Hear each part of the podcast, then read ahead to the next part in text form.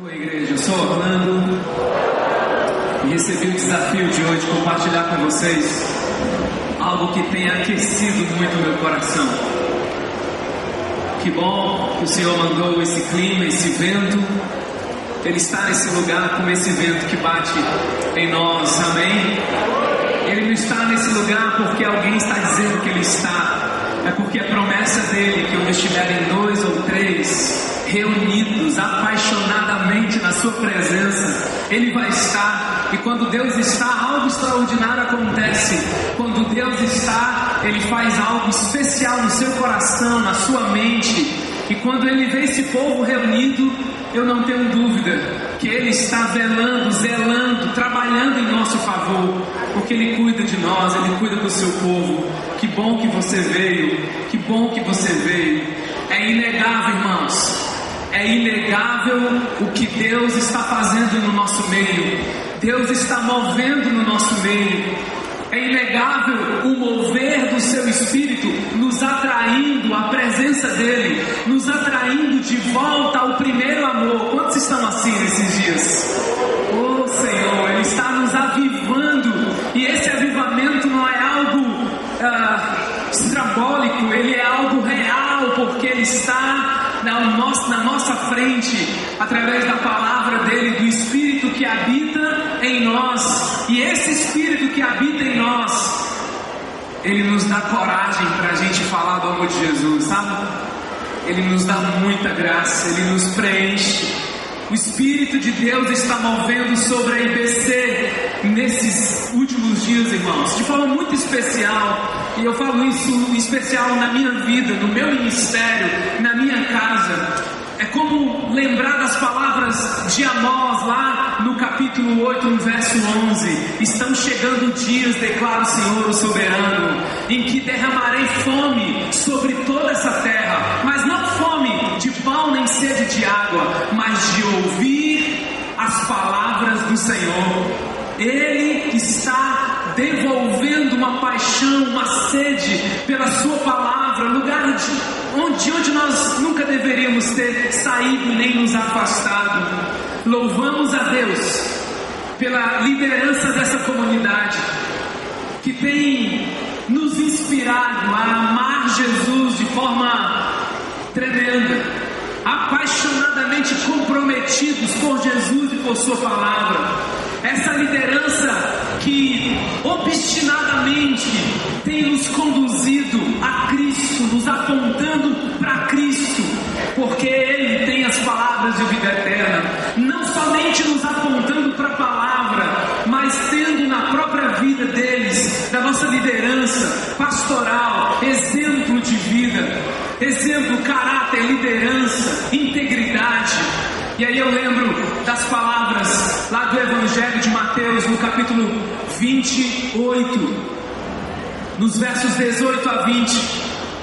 Toda autoridade me foi dada nos céus e na terra, portanto, vão e façam discípulos de todas as nações, batizando-os em nome do Pai, do Filho e do Espírito Santo, ensinando-os a obedecer a tudo quanto lhes ordenei. Nós não, não temos uma liderança que apenas ensina o que Cristo diz, mas nos ensina a obedecer pelo modelo, pela vida de oração, pelo compromisso com a família, pelos princípios inegociáveis. Glória a Deus por fazermos parte de uma igreja viva, relevante, de líderes vivos, relevantes, Santo de Deus. Aleluia, que tem nos apontado um livre acesso à presença do Pai. E no meio dessa busca toda, irmãos, temos sido desafiados a viver um mapa. O que é o um mapa, gente? O mapa é um método muito simples, pessoal, relacional, para aprendermos de Jesus e das palavras de Jesus, com Deus está me dizendo? O que vou fazer a respeito? O mapa tem nos inspirado a viver o nosso dia a dia, o corre-corre da nossa agenda, para além do cronos, para além do relógio, para além da agenda. Nós temos sido desafiados a perceber Deus, a ouvir Deus no sofrimento, a ouvir Deus nas circunstâncias, porque Ele fala na dor, Ele fala tendo ou Ele fala. Estamos ouvindo a voz dele? Dia após dia, Deus está falando. E os benefícios de ouvirmos a palavra de Deus tem sido tremendo na minha vida e eu sei que na sua vida também.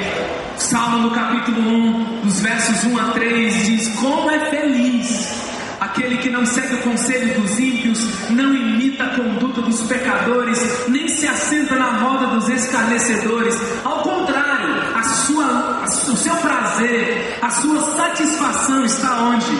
Na lei do Senhor. E nela faz o que? Medita dia e noite. Sabe o que é mais extraordinário?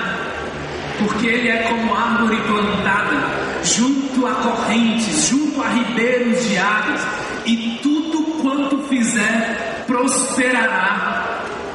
O que mais me encanta é saber que a prosperidade que as riquezas que nós temos em Jesus não se compara com o que estamos vendo aos nossos olhos, com o que estamos vendo diante desse mundo. Ele tem uma prosperidade, ele tem uma algo extraordinário faz, a, sendo feito na nossa vida, nos enchendo de graça, de perdão, de compaixão. É o tímido agora falando com graça e autoridade.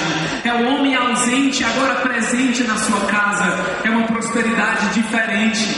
Por isso nós meditamos na palavra de Deus. Por isso nós meditamos. E esse meditar, ele é pessoal.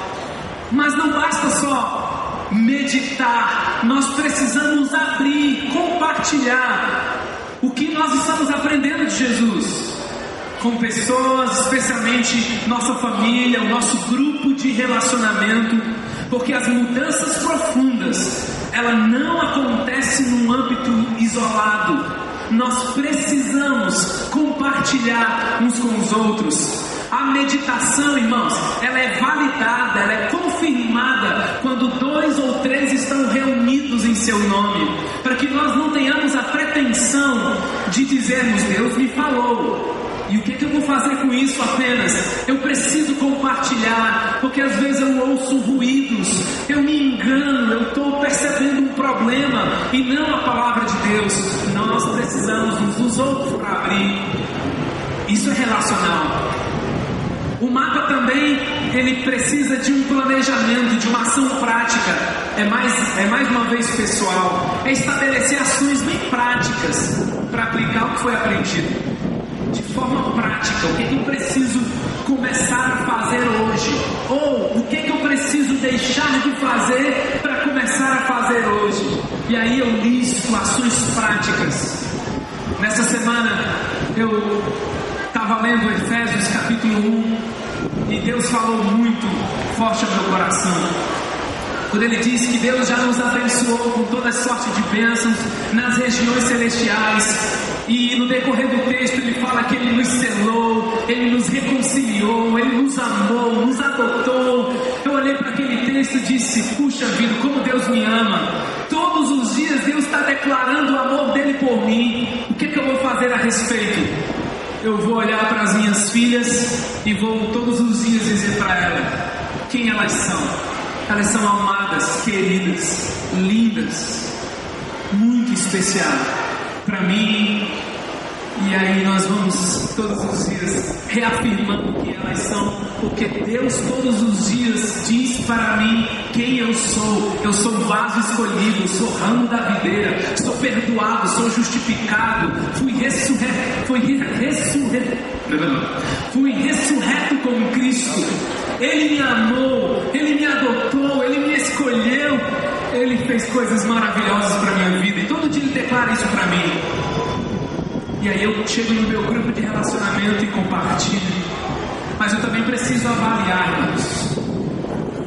É compartilhar o meu progresso ou a minha dificuldade com alguém, especialmente no nosso grupo de relacionamento. E quando eu compartilho as minhas dificuldades, eu recebo encorajamento. Eu permito com que pessoas amadas, irmãos que também erram, que também estão acertando, possam me corrigir. Tiago 5,16 diz: façam disso uma prática comum. Confessem seus pecados uns aos outros e orem uns pelos outros, para que vocês possam viver juntos, integrados e curados. Amém? O que, é que nós vamos fazer agora? Nós vamos permitir que você ah, corajosamente possa viver o A com a gente, o A de abrir. Ah, o desafio é que você possa, nesse momento, nós vamos disponibilizar um microfone até você, ah, para que você compartilhe algo que você ouviu de Deus, na palavra de Deus. Por isso é importante que você ah, abra a sua Bíblia ou recite o verso em que Deus falou com você. E nós queremos compartilhar esse momento aqui juntos, um, um grande PGzão, para a gente compartilhar ah, em poucas palavras o que Deus falou com a gente. Tá bom? Bom, eu, eu vou descer aqui para ficar mais próximo. E aí eu quero saber quem gostaria de abrir algo que Deus falou com você essa semana versículo da Bíblia de forma bem objetiva, de forma ah, profunda, como Deus falou com você. Tem gente, tem alguém aqui que gostaria de fazer isso? Vamos lá. Opa, ali. Você só diz o seu nome pra gente, tá bom? Qual foi a passagem que Deus falou com você?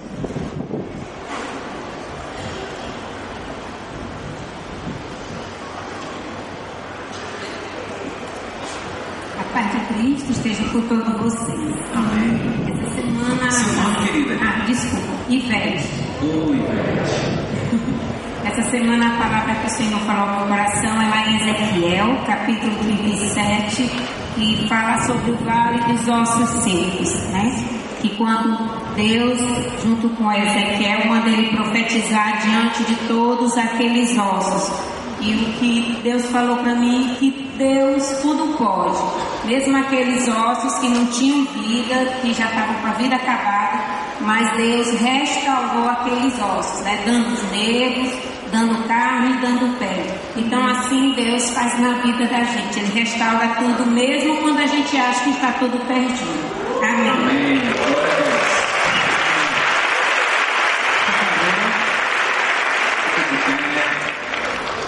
Boa noite, meu nome é Carmen. Oi, Carmen. São quatro versículos. Pode ler. Parábola de Deus. Marcos capítulo 4, versículo 26 a 29. Diz também: O reino de Deus é assim como se um homem lançasse semente à terra, e dormisse e se levantasse, de noite e de dia, e a semente brotasse crescesse sem ele saber como. A terra por si mesma produz fruto. Primeiro a erva, depois a espiga por último o grão cheio na espiga. Mas assim que o fruto amadurecer, logo lhe mete a foice, porque é chegada a ceifa. Essa palavra falou no meu coração que eu não posso cessar de lançar semente aonde eu estiver, na minha casa, no meu trabalho, por onde eu passar, eu lanço a semente e o resto é com o Senhor. Amém. Vamos no homem agora, no homem. Aqui, por favor. Meu, meu nome é Deisilar. Me tocou bastante com essa leitura aqui em Romanos 12, 2. Não se amolde ao padrão deste mundo, mas transformem-se pela renovação da sua mente, para que sejam capazes de experimentar e comprovar a boa, agradável e perfeita vontade de Deus. Isto eu entendi como que nós não devemos ficarmos ligados ao mundo, à bebedeira, isso, aquilo, outro, é, sendo chamado por um amigo para outro e fazendo coisas não agradáveis a Deus, e sim procurando fazer as coisas no Espírito.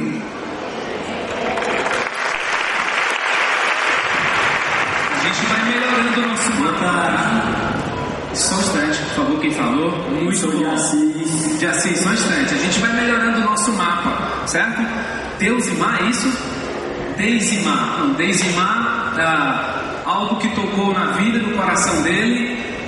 mas ele pensou muito nos outros, né? Na gente, nas pessoas.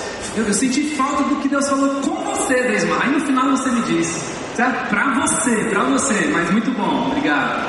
Vai lá, homem de Deus. Oi, eu sou de Assis, boa noite a todos. É, de Assis. Vou ler aqui Romanos 12, a partir do versículo 6 até o versículo 8. Essa palavra fala muito comigo nessa manhã de hoje. Tendo, porém, diferentes dons, segundo a graça que nos foi dada. Se é profecia, seja segundo a proporção da fé. Se é ministério, dediquemos ao ministério. Ou em que ensina, esmerece no fazê-lo. Ou que exorta, faça com dedicação. O que contribui com liberdade, o que preside com diligência. Quem exerce misericórdia, exerce com alegria. Essa palavra falou comigo na semana de hoje que eu não devo esconder ou enterrar os meus dons, mas que eu possa poder proclamar a palavra do Senhor, seja na exaltação, seja no amor, seja na alegria. E Deus tem colocado isso no meu coração, que é exatamente o que cada um de nós devemos fazer. É colocar, exercitarmos o nosso dom. Amém falar com zelo os dons de Deus. Oi, sou o Jonas. Oi, Jonas. É, em Marcos 2, diz assim: Poucos dias depois, tendo Jesus entrado novamente em Cafarnaum, o povo ouviu falar que ele estava em casa. Então muita gente se reuniu ali, de forma que não havia lugar nem junto à porta, e ele lhes pregava a palavra. Viu alguns homens trazendo-lhe um paralítico, carregado por quatro deles. Não podendo levá-lo até Jesus por causa da multidão, removeram parte da cobertura do lugar onde Jesus estava. E pela abertura do teto baixaram a maca em que estava deitado o paralítico. Vendo a fé que eles tinham, Jesus disse ao paralítico: Filho, os seus pecados estão perdoados. Para mim, em particular, foi o esforço que esses homens tiveram para ir ter com Jesus. A respeito da multidão, na casa pequena, não tinha lugar para entrar, eles arrebentaram o telhado e desceram um homem numa maca ainda. Você imagina a cena. Então, é, é, eu dentro do meu contexto de é, é, pai de duas crianças pequenas, enfim, trabalho, todas as coisas que a gente tem que fazer na rotina normal, é fácil dizer que não tem tempo. Então, lendo isso aqui foi um tapa na testa de dor. É possível se esforçar mais sempre. Isso aí. Amém. Que Deus te deu uma oportunidade especial essa semana para você fazer um esforço né, de levar Jesus a alguém que talvez ninguém levaria Jesus ainda. Vamos ouvir mais duas pessoas, tá certo? Um aqui e outro aqui. A gente encerra. Meu nome é Raimundo Barbosa. Oi, Raimundo Barbosa. É um versículo que me tocou essa semana, eu li a palavra, é João 15, 16. Jesus diz para cada um de nós: Vós não escolheste a mim, eu escolhi a vós. Vades e deis fruto. É uma capacidade pelo Espírito Santo de Deus que nos capacita a ir e cumprir o que Jesus nos diz. Vades e deis fruto.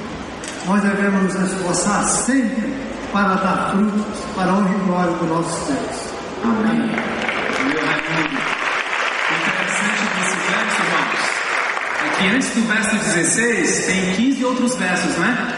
Permaneçam em mim, permaneçam nas minhas palavras e permaneçam no meu amor.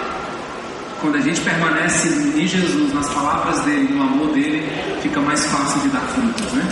Amém. Carlos, Oi, Carlos. é, Provérbios 15, 4 diz o seguinte: As palavras bondosas nos dão vida nova, porém as palavras cruéis desanimam a gente.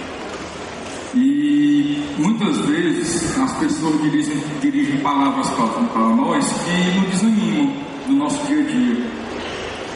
É, a Bíblia sempre fala que nós devemos exa- exaltar o outro, falar com o outro em amor. Se você tem que falar alguma coisa para o outro que é necessária, você deve dizer com amor, não é, naquele sentido de simplesmente criticar. E nós, como cristãos, é, o que eu tenho lido e aprendi com esse, é, essa passagem essa semana é que principalmente quando nós vamos falar a palavra de Deus para alguém que não é cristão, ele sempre vem apontar aquele erro que você cometeu. E aí, e aí eu sempre digo o seguinte, olha, não é porque eu errei que passou a ser certo.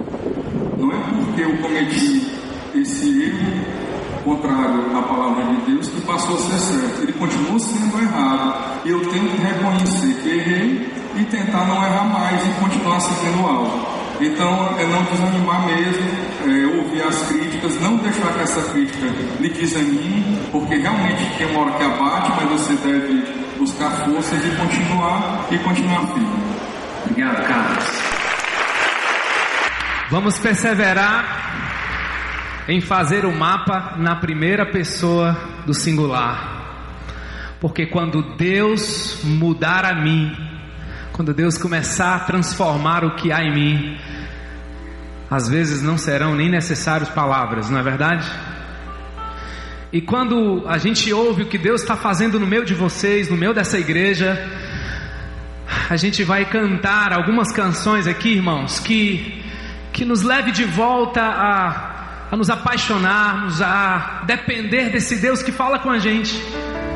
Talvez a sua oração agora é: Deus, dá-me sede, Senhor, dá-me sede. Eu quero ter sede, eu quero ter fome, eu quero ouvir tua voz. Quero voltar ao início de tudo, encontrar-me contigo, Senhor. Quero rever meus conceitos e valores. Eu quero reconstruir.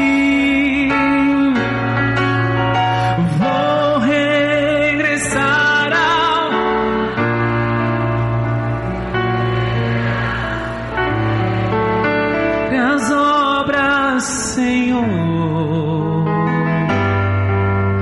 Eu me arrependo, me arrependo, Senhor.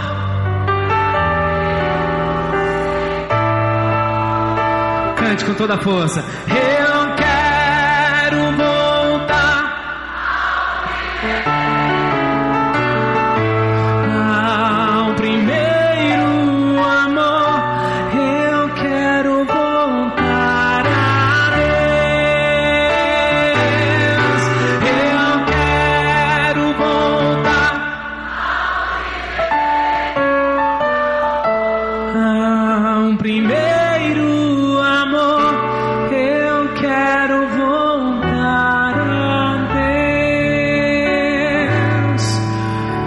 Faz-nos chorar de novo, Senhor, ao ler as Escrituras Santas.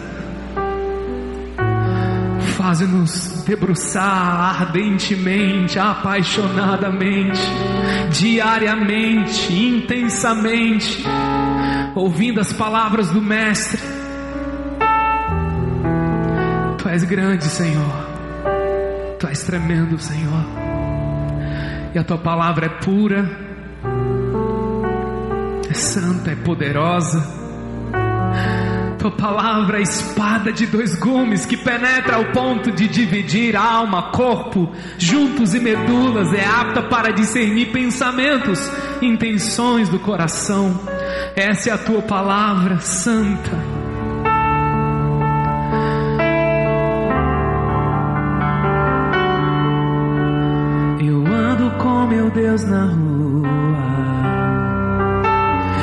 Quando eu chego em casa, Ele está comigo. Eu falo com meu Deus na hora de dormir. E logo quando acordo, digo: Eis-me aqui, sou de Jesus. Que coisa linda, não é? E mesmo atarefado, sempre estou ligado. Não tem desculpa, não.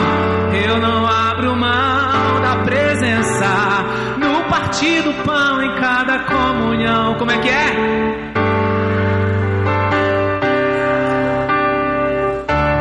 Enche o peito e canta, vai. Eu não posso. Pois de uma coisa eu sei muito bem. É a tua sombra que me guarda e a tua misericórdia me sustém. Eu não posso te pois de uma coisa eu sei muito bem: é a tua sombra que me guarda e a tua que me sustém.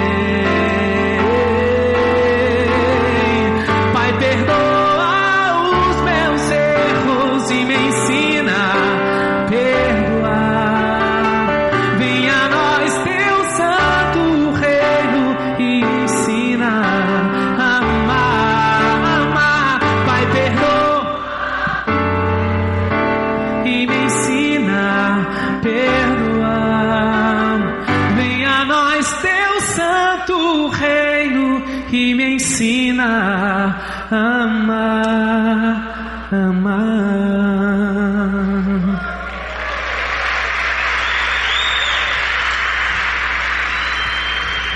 Há um mover de Deus sobre nós. João 17, 17 diz: Santifica-te na verdade, a tua palavra é a verdade. E quando nós nos santificamos na verdade, uma outra promessa se cumpre.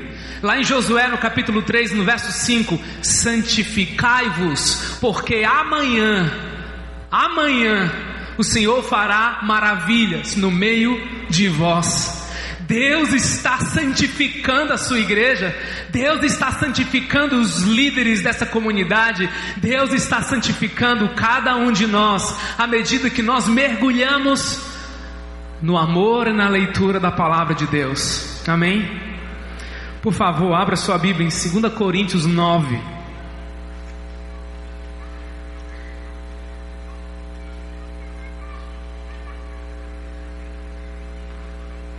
Nove dos versos 6 a 11. Lembrem-se, aquele que semeia pouco, também colherá pouco. Aquele que semeia com fartura, também colherá fartamente. Cada um dê conforme determinou em seu coração, não com pesar ou por obrigação, pois Deus ama quem dá com alegria. E Deus é poderoso para fazer que lhe seja acrescentada toda a graça, para que em todas as coisas, em todo o tempo, tendo tudo que é necessário, vocês transbordem toda a boa obra, como está escrito: distribuiu, deu seus bens aos necessitados, a sua justiça dura para sempre. Aquele Presta atenção nesse verso. Aquele que supre a semente ao que semeia e o pão ao que come, também lhe suprirá e multiplicará a semente e fará crescer os frutos da sua justiça. Vocês serão enriquecidos de todas as formas, para que possam ser generosos em qualquer ocasião e por nosso intermédio a sua generosidade resulte em ação de graças. Quero compartilhar com vocês, irmãos, quatro leis espirituais dessa relação semeadura-colheita, semear, crescer e colher. A primeira lei espiritual é que a colheita é proporcional à semeadura. Verso 6. Lembrem-se: aquele que semeia pouco também colherá pouco, e aquele que semeia com fartura colherá fartamente. Se você planta pouco, você colhe pouco. Se você semeia muito, colherá muito. Óbvio, não é? Mas se é tão óbvio, por que semeamos tão pouco? O agricultor que planta muitas sementes terá maior probabilidade de colher uma safra abundante. Assim é também a nossa vida. No meu relacionamento com Deus, a minha tarefa é semear mais vida de oração, mais meditação na palavra, para que as suas palavras me guiem, me dê sabedoria nas minhas escolhas, na condução do meu lar, do meu trabalho. Amados, minha tarefa é semear. E, e não é que eu devo percar menos, é que eu devo permanecer mais. O meu esforço não é em tentar parar de pecar, o meu esforço é em permanecer, porque é permanecendo que nós damos frutos. é permanecendo que nós somos mais satisfeitos em Jesus. Jesus mudou o meu viver. Estou semeando muito ou pouco essa mensagem que Jesus mudou o meu viver. Jesus me deu habilidades, dons, talentos, deu a você. Você está semeando pouco ou muito? Jesus deu a você uma família, Jesus me deu uma família. Estamos semeando pouco ou muito? Tempo de qualidade, de atenção com Ele. No nosso relacionamento com Deus, amados, não pode ser diferente. Quanto mais semearmos, quanto mais investirmos tempo na presença de Deus, mais frutos do Espírito teremos. Você já parou para pensar que as maiores dificuldades de um ambiente de trabalho, num contexto social, são exatamente lidar com as diferenças, com as lutas pessoais, com as falhas de caráter, com os, os jeitos que nós assumimos, às vezes fruto de um, de um pecado, de uma criação, de um mau hábito. Nós precisamos de domínio próprio, nós precisamos de paciência, eu preciso disso. Gálatas 6,8 diz: Quem semeia para a sua carne, da carne colherá destruição, mas quem semeia para o espírito, do espírito colherá a vida eterna. Essa semana e nas últimas semanas tenho dito no meu grupo de relacionamento, especialmente no meu momento lá com os homens, enquanto minha esposa Vanessa está lá no momento com as mulheres, e um outro casal está lá cuidando dos jovens adolescentes, e uma outra irmã está cuidando lá das crianças. Nesses dias eu pude dizer aos homens do nosso momento lá: se Deus não mexer na nossa agenda, nada vai mudar. Se eu não tomar a decisão de ouvir Deus, de ler a palavra de Deus, como eu vou meditar? Se eu, se eu não estou lendo a palavra, o que dirá meditar?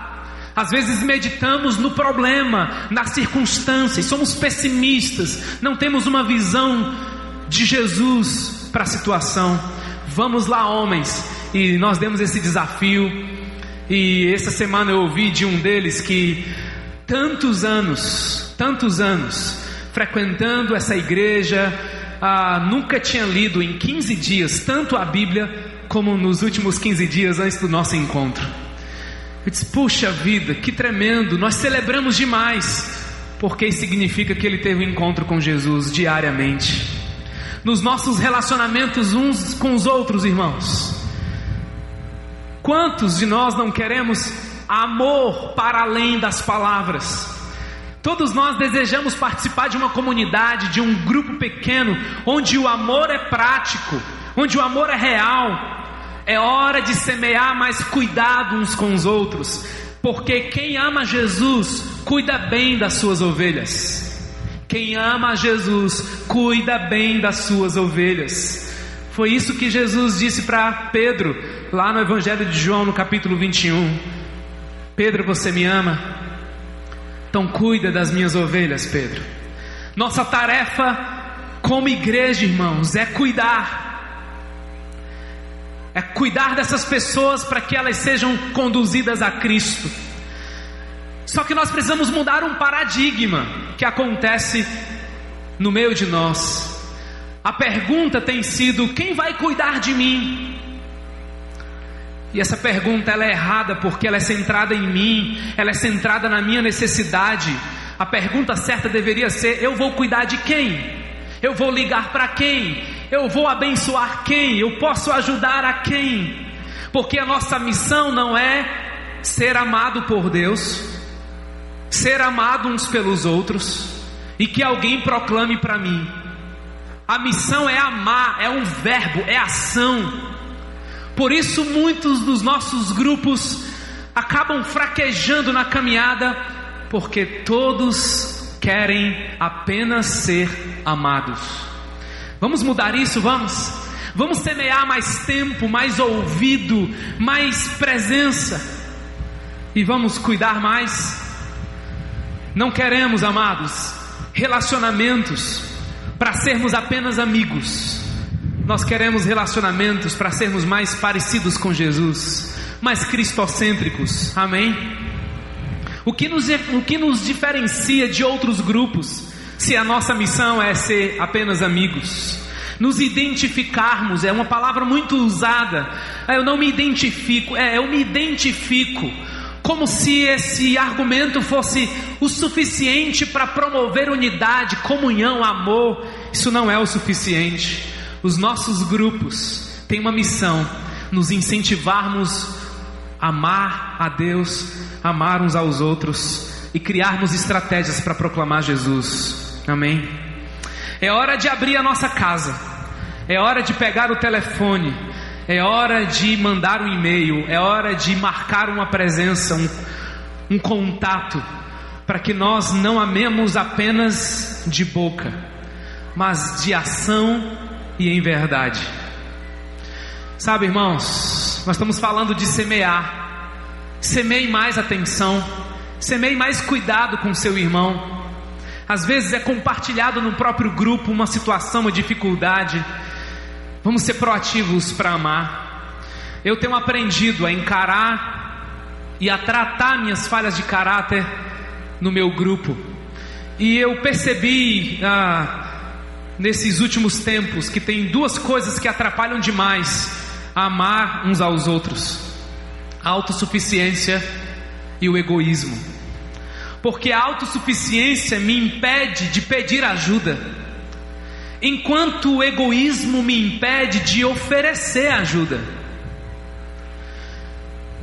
No final de tudo, nós eu luto com orgulho, com autossuficiência. Às vezes está doendo, às vezes eu quero ajuda, mas eu não abro a boca. Nós temos aprendido lá no nosso grupo sempre que nos encontramos, a dizer uns para os outros e a cantar: Eu preciso de você, você precisa de mim. Todo encontro nós cantamos essas músicas, essa música, porque nós temos aprendido a semear amor no nosso relacionamento uns com os outros, no nosso relacionamento com Deus. Se você planta pouco, você vai colher pouco. Se você planta muito, você vai colher muito. Segunda lei, a colheita é da mesma espécie da semeadura. Isto é, eu vou colher exatamente aquilo que eu plantei. É óbvio, mas se é tão óbvio, por que plantamos uma coisa hoje esperando outra depois? Nós precisamos corrigir as nossas motivações enquanto semeamos. Se eu quero ter um lar harmônico, cheio de paz, eu preciso semear serenidade. Se eu quero um grupo um grupo pequeno que seja aberto a receber pessoas, eu preciso abrir meu coração, a minha casa, a minha agenda. Mas para nós, discípulos de Jesus, a motivação ao buscar a Deus, irmãos, a motivação ao amar o próximo, ao falar de Jesus, deve ser movido por um amor genuíno, um amor transparente. Eu estou meditando na palavra de Deus com a motivação de agradar a Ele ou a mim mesmo. Preciso mudar essa perspectiva. Eu estou orando com a motivação de estar no centro da vontade de Deus ou que Ele faça a minha vontade. Tiago 4,3 diz: Vocês não quando pedem, não recebem, porque pedem por motivos errados. Para quê? Para gastarem seus próprios prazeres. Graças a Deus que Ele não ouve sempre minha oração, que Ele não atende sempre as minhas orações, porque de vez em quando passa um sentimento egoísta, algo para Ele resolver para mim. No meu grupo de relacionamento, eu sou do tipo quem vai cuidar de mim, quem vai ligar para mim, ou do tipo eu posso cuidar de você. Por quê? Porque eu amo você, rapaz. É só por isso. O que, que você quer? Eu quero amar você como Jesus te amou. Porque a nossa missão é amar. É um verbo. Porque semeamos tanta indiferença nos nossos relacionamentos e esperamos colher aceitação? Você já parou para pensar como somos tentados o tempo todo a sermos indiferentes às necessidades de alguém, os problemas de alguém, mas queremos ser aceitos. Não, amados. Nós precisamos entender que a colheita é da mesma, da mesma espécie da semeadura. Se eu planto com indiferença, eu vou colher indiferença. Irmãos, chegou a hora de abrirmos nossas casas para receber pessoas, a fim de revelar a elas o amor de Jesus somente para isso e juntos vivenciarmos uma experiência sobrenatural, porque nós estaremos nos relacionando com o propósito de Deus, tendo Jesus como centro, como alvo. Semana passada nós fomos encorajados aqui a servir a Deus, a testemunhar de Jesus, a publicar a nossa fé, romper os nossos bloqueios relacionais, como o medo, a insegurança, Estamos sendo convocados pelo Deus que nos busca onde estamos e nos chama para aquilo que seremos. Lembra dessa frase? Estamos sendo convocados pelo Deus que nos busca onde estamos e nos chama por aquilo que nós seremos. Eu quero proporcionar junto com vocês agora um momento muito esperado tem um desafio para você. Que não tem tempo, que trabalha muito e com isso nunca se dispôs a participar e a viver igreja no contexto de um grupo de relacionamento, um grupo pequeno. Eu quero desafiar você que não acredita mais em pequeno grupo, por uma frustração, por uma má experiência, ou por alguém que diz que ia te ligar, não te ligou, porque essa noite é noite de liberar perdão e noite de recomeço. Nessa noite eu quero desafiar você que tem justificativas para tudo, para não estar num pequeno grupo. Que não tem transporte, que mora longe, que tem filho pequeno, que trabalha demais. Deus está nos dando o privilégio nessa noite de quebrarmos barreiras e de semearmos, semearmos mais amor, mais atenção e para isso eu gostaria de dizer a você que sempre pensou, pensou, pensou, mas nunca foi proativo em buscar um grupo pequeno para amar.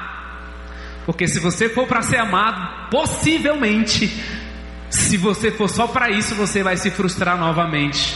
Mas eu te desafio a amar, porque Deus já tem lhe dado algo, uma semente de amor para você contribuir na vida de alguém. Então, se você deseja fazer parte de um pequeno grupo, eu vou pedir para você ficar de pé. Ah, os motivos você vai explicar em outro momento, mas se você quiser um pequeno grupo, você vai ficar de pé, tá certo? Por favor, ninguém, todo mundo em PG, maravilha. É isso mesmo? Fica de pé. Isso, vai ficando de pé. Coragem. Eu estou sem um PG, eu quero, eu quero um pequeno grupo. Coragem, isso, vai ficando de pé.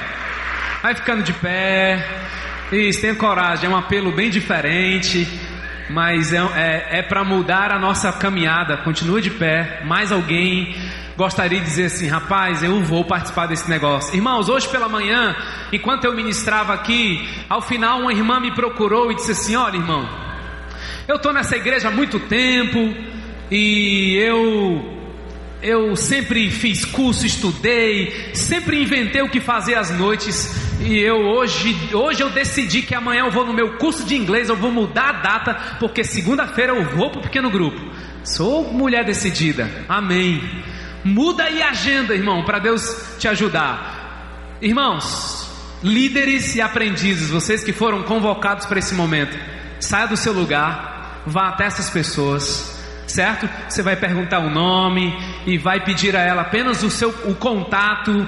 Talvez pegar um dia que você ah, cheque com ela um dia que ela pode, que seria interessante para ela. Eu gostaria que os líderes fizessem esse momento, tá bom? Líderes e aprendizes. Nós vamos pegar só o seu telefone, não precisa de CPF, RG, não precisa. E o líder que está fazendo isso agora vai pegar qual é o melhor dia para você, ou o dia que você vai abrir na sua agenda a partir de hoje. Maravilha. Ninguém sem pequeno grupo. Todo mundo abrindo o mapa lá no pequeno grupo. Maravilha.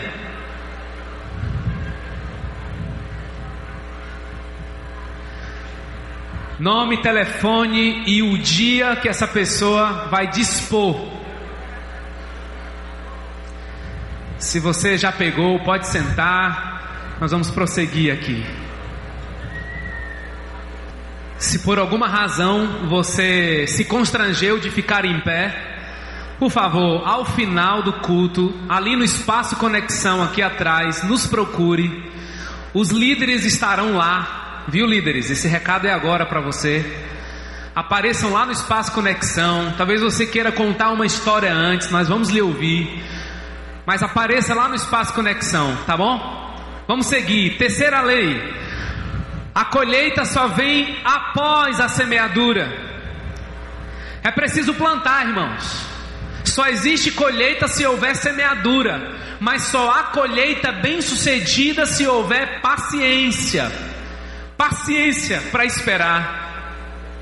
É óbvio, não é? Mas se é tão óbvio, por que nós semeamos hoje esperando o resultado ontem? Se semeio tempo para aprender de Deus, irmãos, olha aqui, se eu preciso semear tempo para aprender de Deus, eu preciso de paciência para aguardar o agir dEle.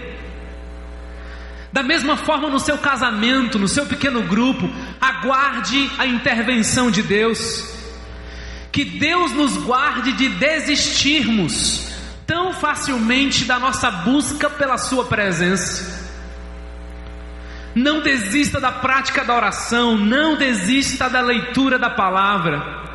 Amados, não há nenhum discípulo de Jesus nesse lugar aqui que hoje desfrute de uma intimidade com Deus que não tenha sido provado pelo teste da paciência.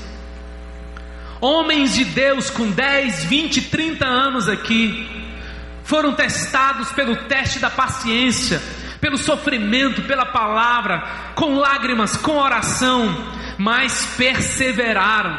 Então, a palavra é permanecer, como o irmão Raimundo ali compartilhou com a gente. Vamos permanecer, irmãos. Colossenses 2, versos 6 e 7. Assim como vocês receberam a Cristo Jesus, continuem a viver nele, enraizados, edificados, firmados na fé. Vamos permanecer nele, nele em Jesus. Não há, amados, nenhum marido, nenhuma esposa, hoje à noite, cujo ambos não tenham sido provados pelo teste da paciência, cujo amor, o respeito, a transparência, o investimento, o perdão não tenha sido semeado e haja semente, com perseverança, não desanime, irmão. Não existe nenhum pequeno grupo hoje aqui que hoje desfrute de um grupo saudável, de um grupo crescente, que cujos líderes não tenham aberto suas casas, suas mentes, seus corações, paciência para investir, para amar.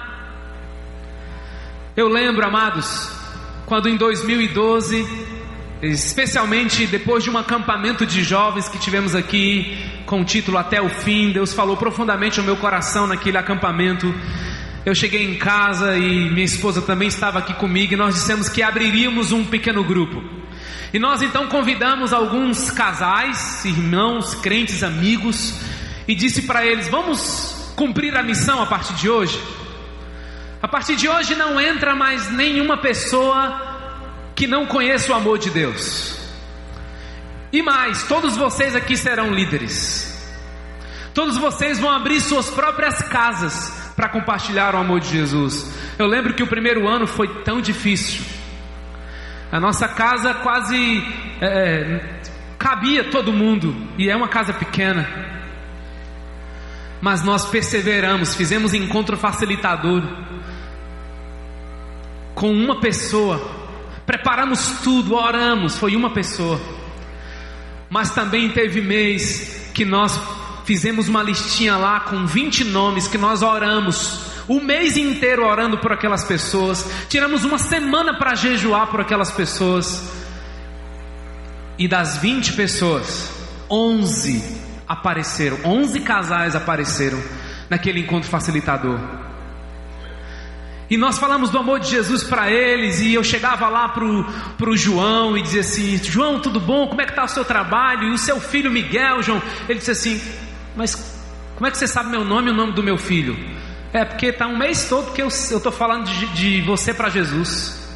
Tem um mês todo que eu estou falando do seu filho para Jesus. E hoje eu conheço você porque a oração nos liga no reino espiritual. E nós amamos e nós cuidamos Daqueles 11 casais, irmãos, seis voltaram na semana seguinte. O nosso grupo que tinha seis casais em um mês foi para 12. Porque nós semeamos investimento, oração, e às vezes a gente faz e não dá certo, mas não perca a esperança. Deus vai responder às nossas orações. Lembro que esses irmãos começaram a chegar na nossa casa e outros começaram a trazer outros, até que a nossa sala pequena já não cabia mais tantas pessoas. E olhei para Vanessa e disse: E agora? O que, que a gente vai fazer? E já não cabia mais na sala, na cozinha, e a gente estava ali tentando uh, colocar todo mundo. E eu disse assim: Então eu vou pedir para a síndica do meu condomínio, um condomínio pequeno, simples, e disse para ela: Nós podemos fazer um encontro aqui numa segunda-feira? Ela disse: Pode. E lá estamos o nosso pequeno grupo, maravilha. Quando foi no dia seguinte, ela disse assim: Olha, é, senhor Orlando, você não vai mais poder fazer seus encontros aqui, porque né, no estatuto do condomínio não permite encontros religiosos e tal. Eu disse: Tá, mas eu, eu, eu queria lhe pedir uma coisa. Eu disse, Pode pedir. Eu, eu gostaria de ir no próximo, na próxima reunião de condomínio se você me der a liberdade de pedir licença a todos os moradores, é, é, eu gostaria de fazer isso. Eu, nessa hora foi a ousadia de pedir uma coisa que já estava no estatuto, né? Ah, e nós fomos lá. Só que o dia da reunião foi no dia do meu aniversário. Aí eu cheguei do trabalho em casa e minha esposa tinha preparado algo muito especial para mim. Ela disse assim: Você vai para a reunião? Mas eu disse, amor, preciso ir, eu quero ir lá. E ela disse assim: tá bom, vai lá, fica um tempo. E eu fiquei lá, 10 minutos, 20 minutos, 30 minutos, 40 minutos, 50 minutos. E aí o telefone toca e disse: amor, vem para casa, né? Deixa aí, Deus vai cuidar disso. Eu disse: tá bom. Fui para casa e nós comemoramos aquele dia. No dia seguinte, eu recebo uma ligação da síndica. E ela diz assim: Orlando, por unanimidade você pode continuar fazendo seus encontros aqui no deck. Aleluia. Eu, na mesma hora, Deus me fez lembrar de uma frase que tem mexido muito com meu coração. Continua cuidando das minhas coisas, Orlando, que eu cuido das tuas. Eu disse, oh Senhor, mas eu queria estar lá, eu queria estar no aniversário, eu queria estar lá. Eu disse, cuida das minhas coisas, cuida das minhas pessoas, apacenta as minhas ovelhas, cuida de pessoas, Orlando, que eu cuido, porque o coração do rei está nas minhas mãos. Eu vou inclinar, eu vou quebrar, eu vou convencer. Foi interessante que a síndica disse assim: É, o pessoal até disse que vocês oram por ele, né? Por nós aqui, pelo condomínio. Disse assim: Como é que eles sabem? Sabe, irmãos, o anjo do Senhor, a presença do Senhor, os louvores que cantamos vai permeando aquele condomínio para a glória de Deus. Quarta e última lei, essa para mim é a mais extraordinária. A colheita é sempre maior do que a semeadura.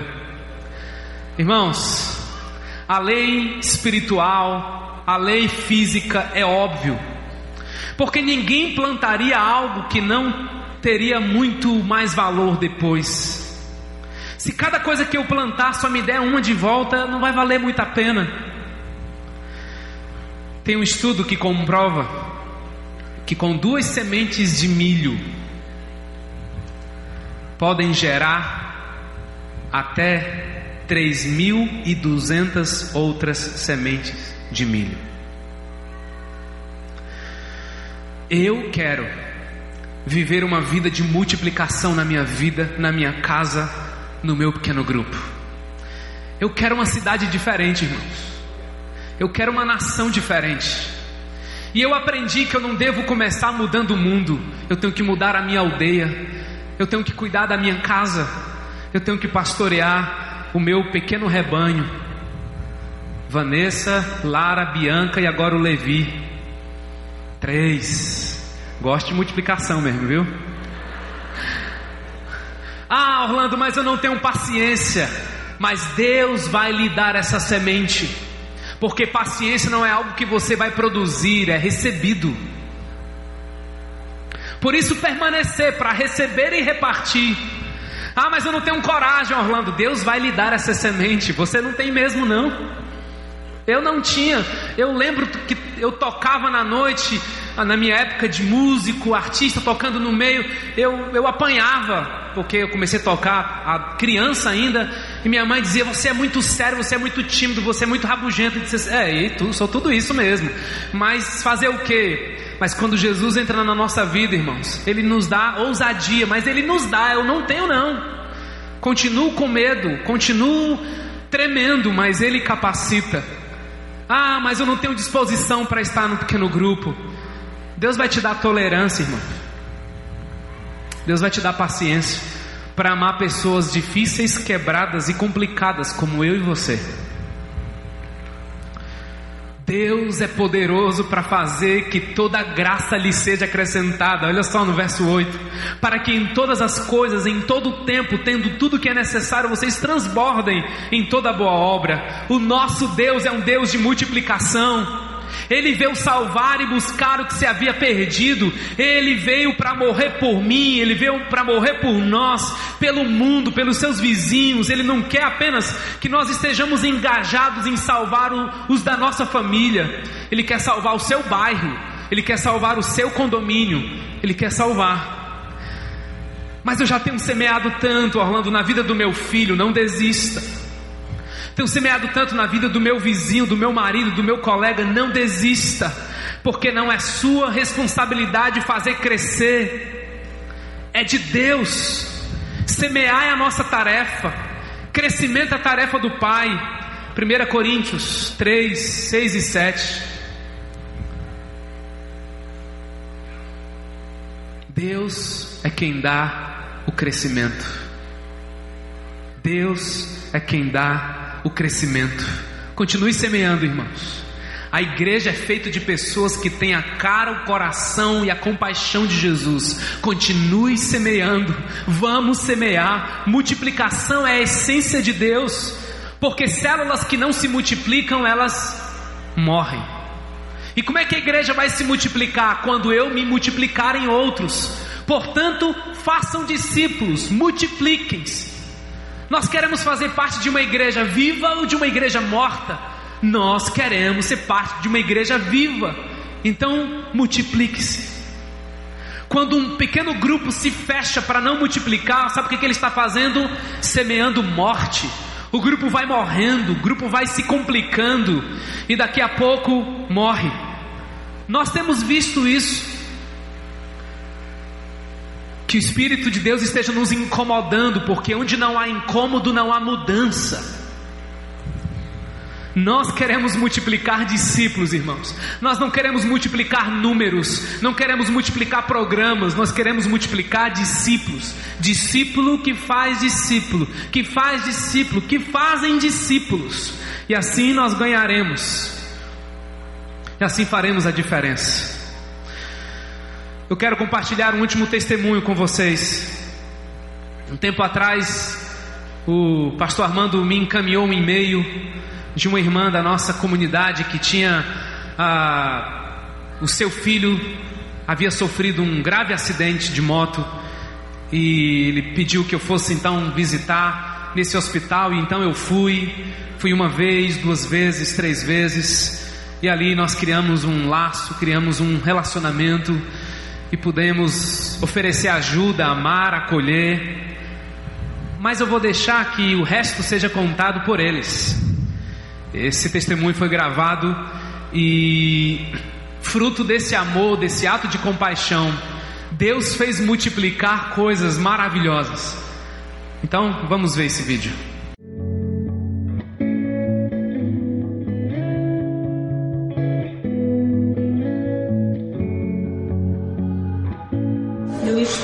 Para compartilhar com vocês a maravilha que nós temos vivido. Tudo aconteceu quando, há mais ou menos dois anos atrás, eu passei por uma situação muito difícil, com o acidente do meu filho, e escrevi um e-mail para o pastor Armando, compartilhando na Pendor. Ele me respondeu e em seguida ele pediu para que o Armando nos fizesse uma visita no hospital. Através dessa visita eu pude ver o amor que o Armando estava tendo com a nossa família, mesmo sem conhecer o amor de Cristo. No momento seguinte, depois que o meu filho saiu do hospital, nós fomos convidados pelo Orlando e pela Vanessa para conhecermos um pequeno grupo deles, um pequeno grupo misto, várias pessoas de várias idades, todos os sexos. Lá eu pude viver realmente o que era o amor. Nós fomos desafiados a abrir a porta da casa, né, e nós abrimos e estamos aqui como nosso PG, nós somos líderes, e é, a gente está tá sendo um grande mover, né, na verdade, na nossa casa. O que mais tem movido a gente a cada dia não desistir é o fato de que nós temos visto o crescimento dentro da nossa casa de muitas pessoas. Então, assim, eu, eu acredito que no primeiro momento a gente sente medo, mas que nós nunca devemos recusar um chamado de Deus. Porque se o meu medo tivesse me barrado, hoje eu não estaria vendo o que eu estou vendo. Um mover tão grande que Deus está fazendo aqui na nossa casa, nós temos três momentos, né? Temos o, temos um, o PG aqui de adultos, que é aqui na nossa casa, tem o do adolescente que fica no anexo aqui do lado da nossa casa e um momento, no terceiro momento, que é das crianças, né? A questão desses três momentos, a gente tem o cuidado para estar trabalhando, tanto com os adultos como os adolescentes e com as crianças, a mesma coisa, ou seja, é um mapa. A gente medita na palavra, abre e está sendo instruída pelo Espírito Santo. Primeira vez que eu fui à igreja, né, a IBC, que é a convite dos nossos amigos, a Verônica e Carlos, né? A gente estava passando por algumas situações, alguns problemas, né? Dentro da nossa casa.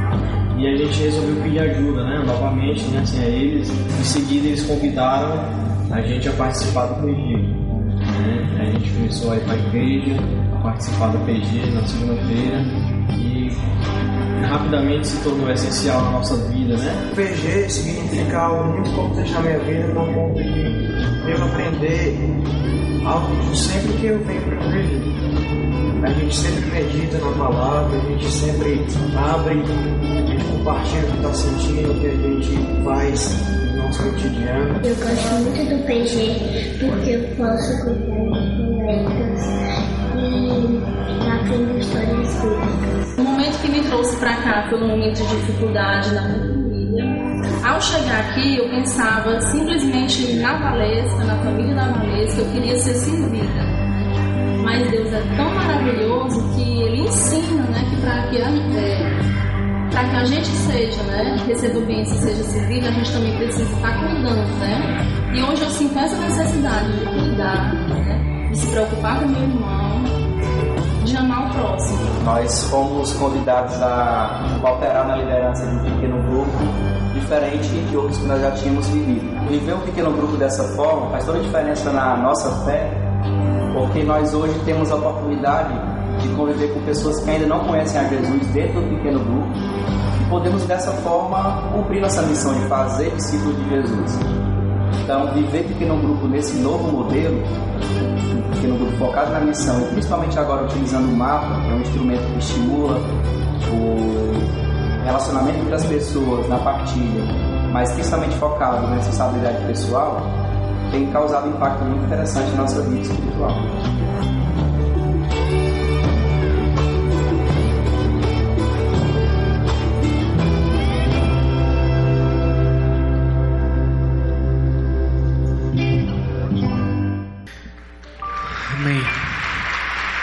Um ato de compaixão pode mudar um, um bairro.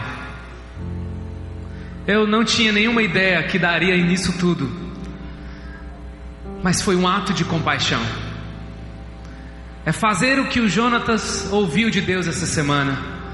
Eu preciso amar, eu preciso amar, eu preciso cuidar. Você está percebendo, irmãos, o que Deus está fazendo no nosso meio?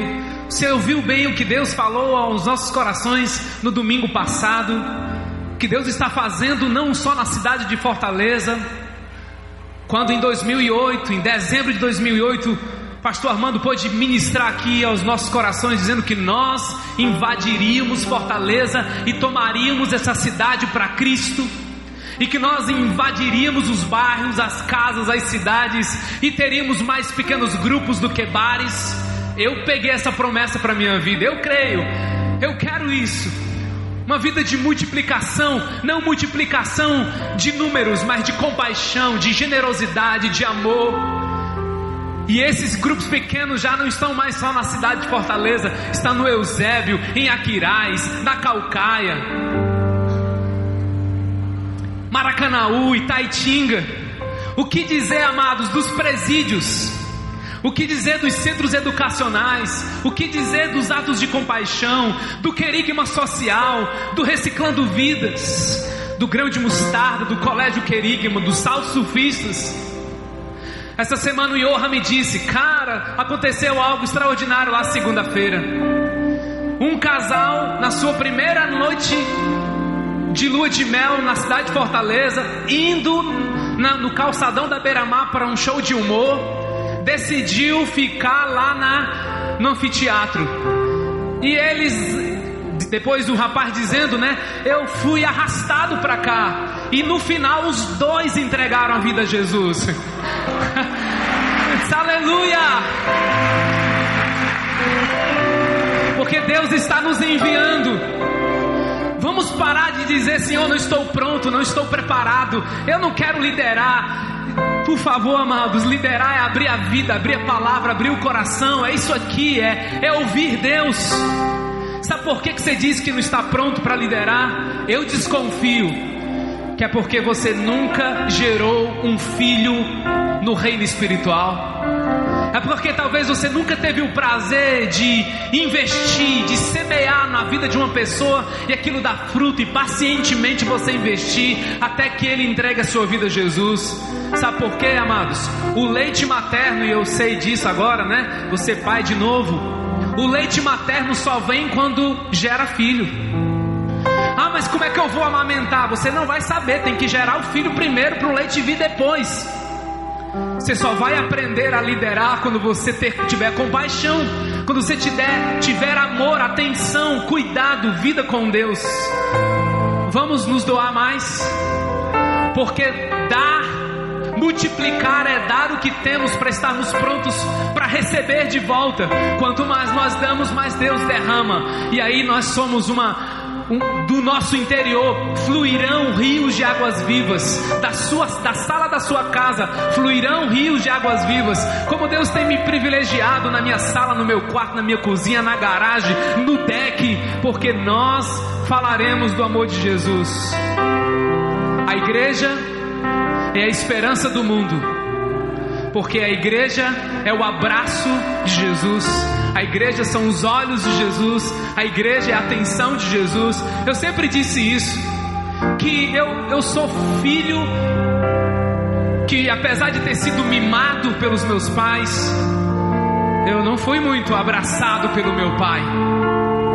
E nessa comunidade eu aprendi a receber um abraço de Deus. Quando os meus irmãos, os meus pastores, os meus amigos me abraçam, eu disse assim: Poxa vida, Deus é demais, Ele supre, Ele nos ama, porque Ele quer fazer a sua obra. Amém? Quantos nessa noite querem que Jesus faça a, sua, a obra dele na sua vida hoje, entregando a sua vida a Ele para Ele ser Senhor e Salvador da sua história. Se você já veio aqui com essa decisão, é só manifestar levantando um das suas mãos. Eu quero entregar minha vida a Jesus. Amém. Amém. Jesus ama muito você. Alguém desse lado aqui, ó. Essa noite, quero entregar minha vida a Jesus para Ele ser Senhor e Salvador da minha vida. Se tiver, fica de pé. Fique de pé, amém, querida. Deus te abençoe.